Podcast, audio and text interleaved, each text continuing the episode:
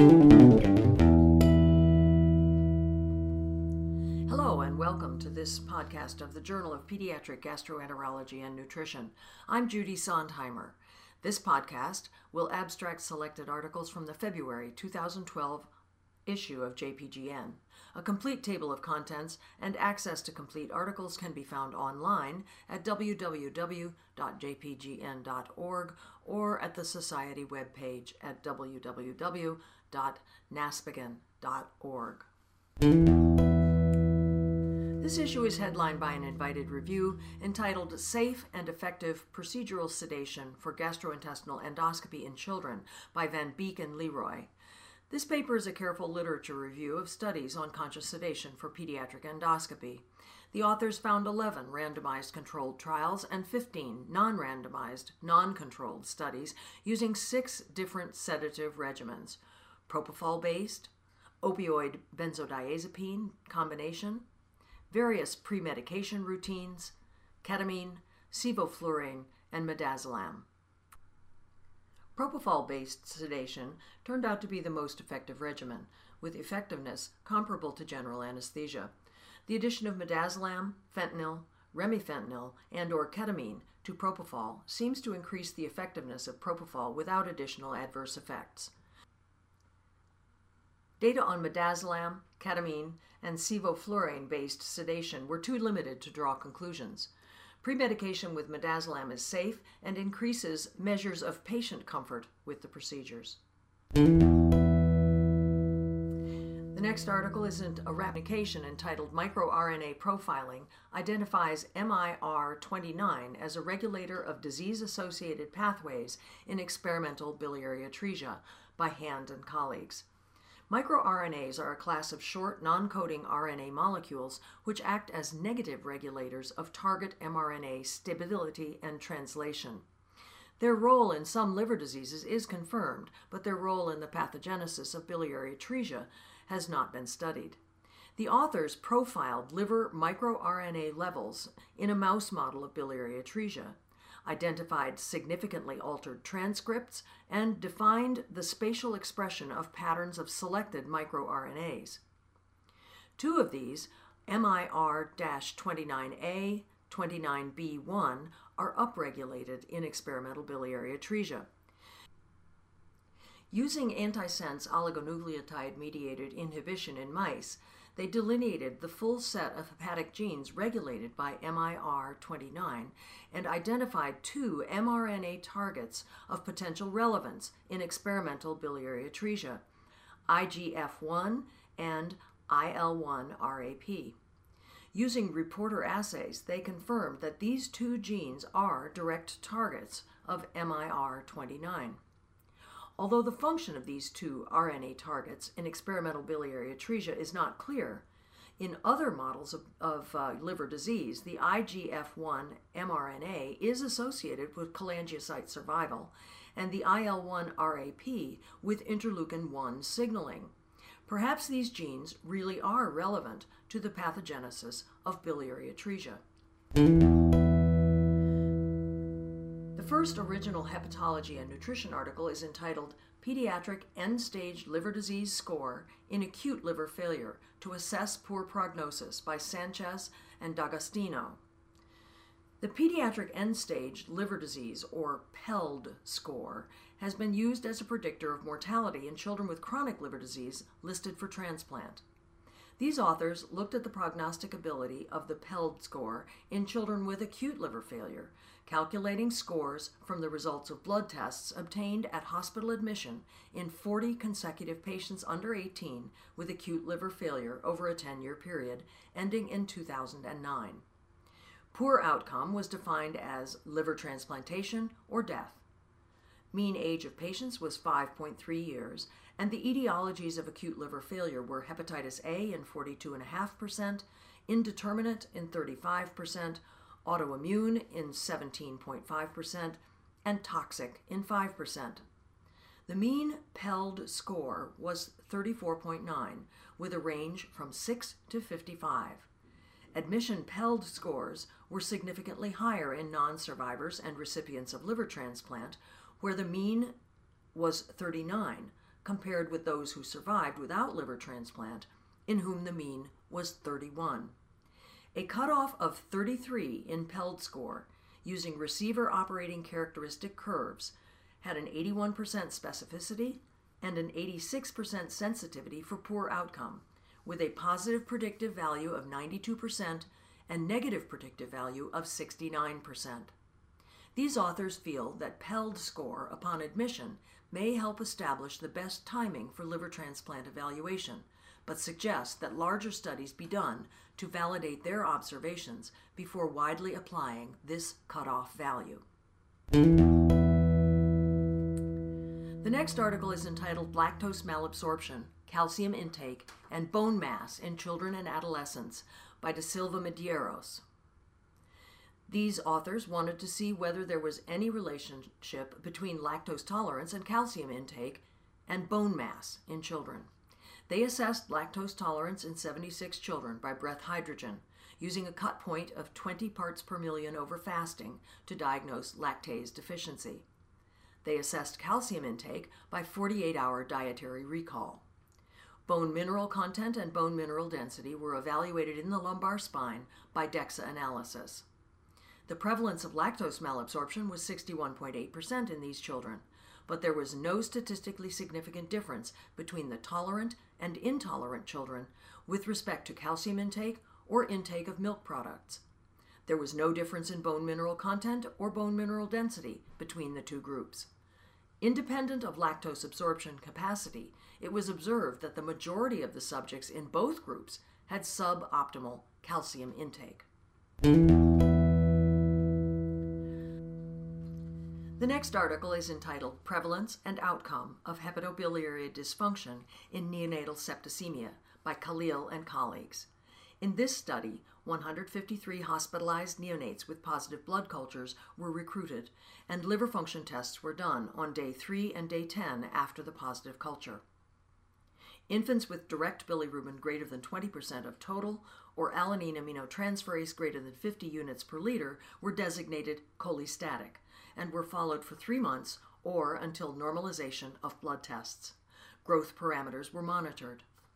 Klebsiella pneumoniae was the commonest organism, isolated in 95.4% of subjects. 54.2% of subjects had hepatobiliary dysfunction in the form of either cholestatic jaundice in 42% or abnormal transaminases in 37%. The onset of cholestasis occurred by the third day of sepsis in 80%, with maximum value of direct bilirubin seen by the 10th day in 90% of cases. Only 15% of infants continued to have cholestatic jaundice beyond 30 days of the onset of sepsis, and in these, cholestasis resolved in all by 60 days. Hepatic enzyme abnormalities followed a more protracted course, with onset by day 10 in 95%, peak value on day 38 in 90%, and normalization on day 60 in 82% of subjects. Weight, length, and head circumference were not impacted by liver dysfunction. The authors concluded that hepatic dysfunction was common in gram negative septicemia in these neonates, that the onset of cholestasis or hepatitis abnormalities was early and resolved in the vast majority within two to three months, they actually found that the average bilirubin and AST in the infants who died of sepsis were lower than in survivors, probably because the infants who died of sepsis did so before they could actually become cholestatic, not because cholestasis protected the survivors.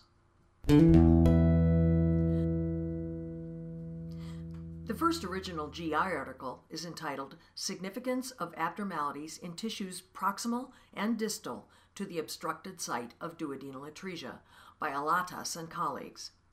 Even after surgery for duodenal atresia, the proximal duodenal segment may remain dilated and atonic, a major source of clinical morbidity. These authors tried to put a finger on the reason for the postoperative proximal duodenal dysmotility by studying resected duodenal segments of 12 patients with duodenal atresia and comparing them to age matched controls.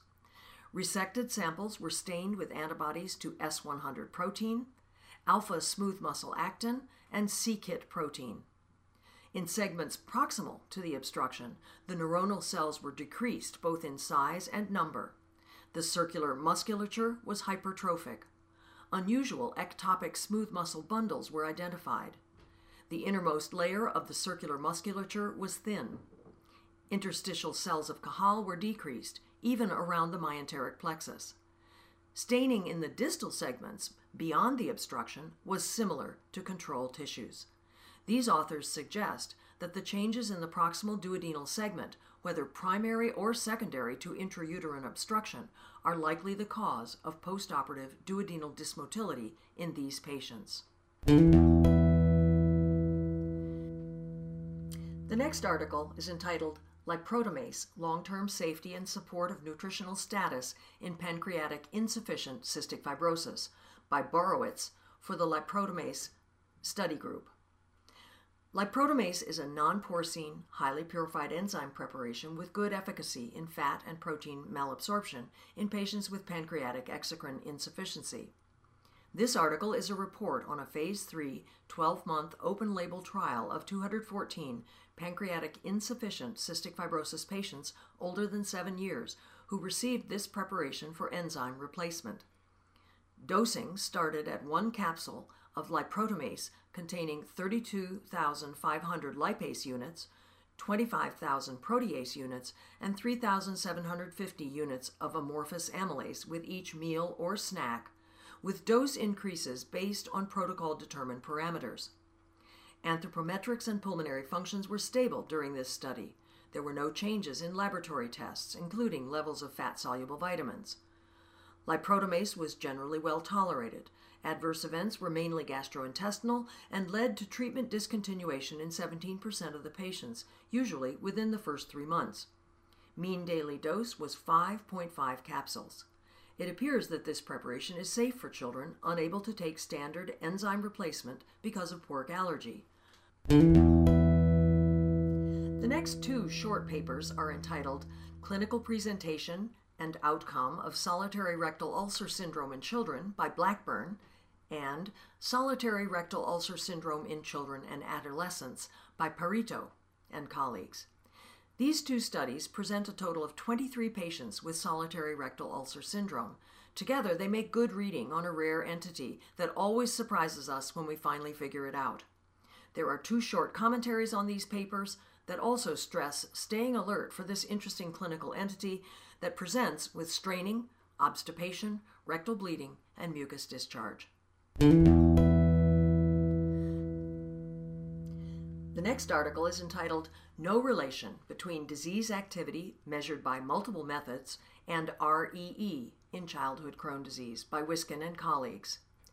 Increased resting energy expenditure, REE, unmatched by increased caloric intake, is implicated as a cause of the poor nutrition in childhood inflammatory conditions. In this study, the authors tried to determine the effect of disease activity measured by clinical status, systemic and stool inflammatory markers on REE in children with Crohn disease using appropriate correction for confounding factors. They looked at 60 children with Crohn disease and performed REE by indirect calorimetry on each child. Fat free body mass was estimated by skin fold thickness. Disease activity was measured using C reactive protein, erythrocyte sedimentation rate, fecal lactoferrin, and fecal calprotectin, and the Pediatric Crohn Disease Activity Index. Using multiple regression models, there was no significant difference in REE comparing patients with active or inactive disease by any of the markers of activity or the clinical index. Sad to say, the authors had to conclude that resting energy expenditure corrected for physiologically relevant confounders is not associated with the degree of disease activity predicted by clinical tools or inflammatory markers, and therefore that increased energy expenditure is an unlikely mechanism for the poor nutritional state associated with Crohn disease. The next article is entitled Comparison of Fecal Elastase 1 and Pancreatic Function Testing in Children by Wali and colleagues.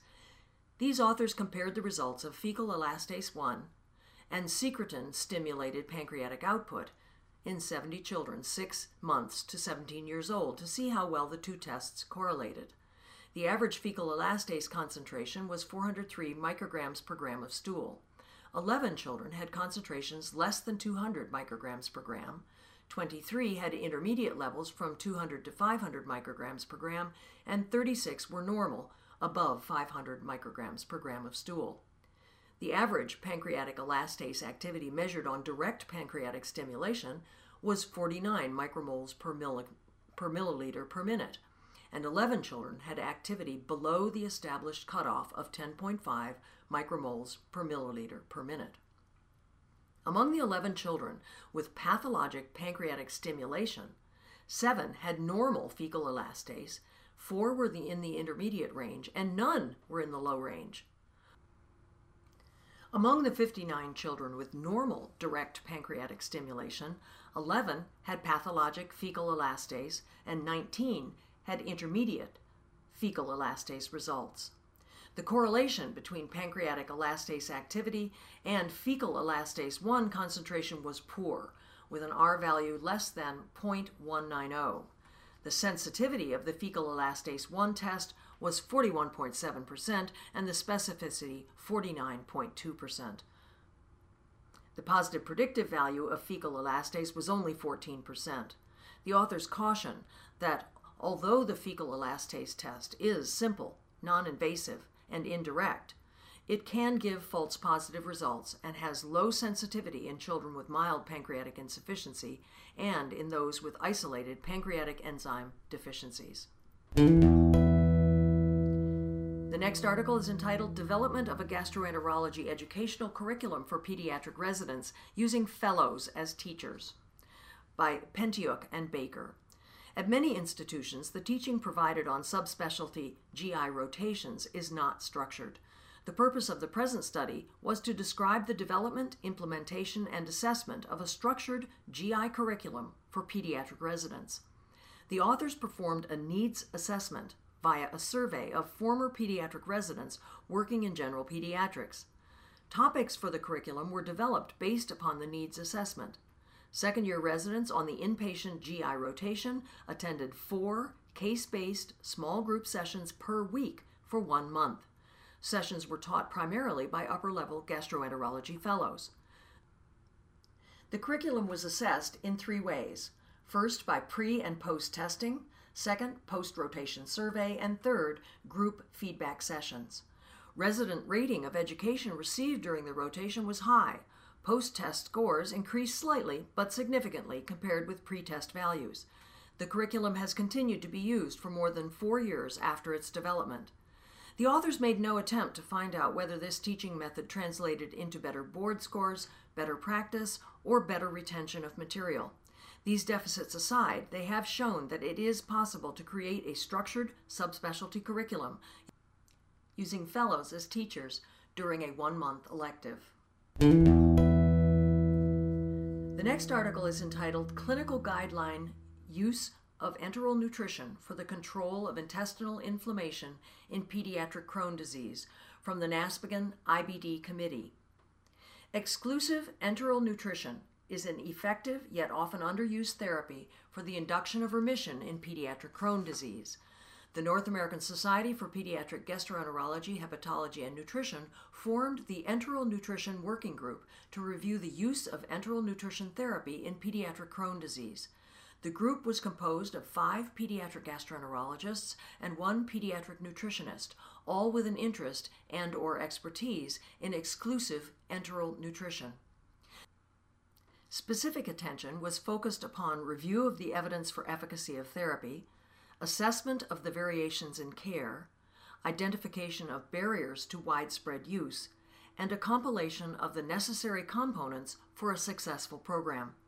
The guideline is intended to aid physicians in developing an enteral nutrition therapy program and potentially to promote its use. This is a very nice and very practical review for physicians who would like to promote this safe and effective but difficult therapy for Crohn disease. Finally, I suggest you read a very beautiful case report by Go and colleagues describing the identification of a recessive twinkle mutation causing acute liver failure in a very young infant. This is an important case in which the twinkle protein, a DNA helicase, essential for maintenance of mitochondrial DNA, was identified as the genetic source of fatal liver failure. I think the case discussion is very informative but I still wonder where the heck these crazy acronyms come from. This concludes the JPGN podcast for February 2012. For more information regarding the contents of this issue or to access complete articles, visit the JPGN website at jpgn.org or the NASPGHAN website at naspghan.org. JPGN is the official journal of ESPGHAN and NASPGHAN. The co editors are Mel Heyman and David Branski. I'm Judy Sondheimer.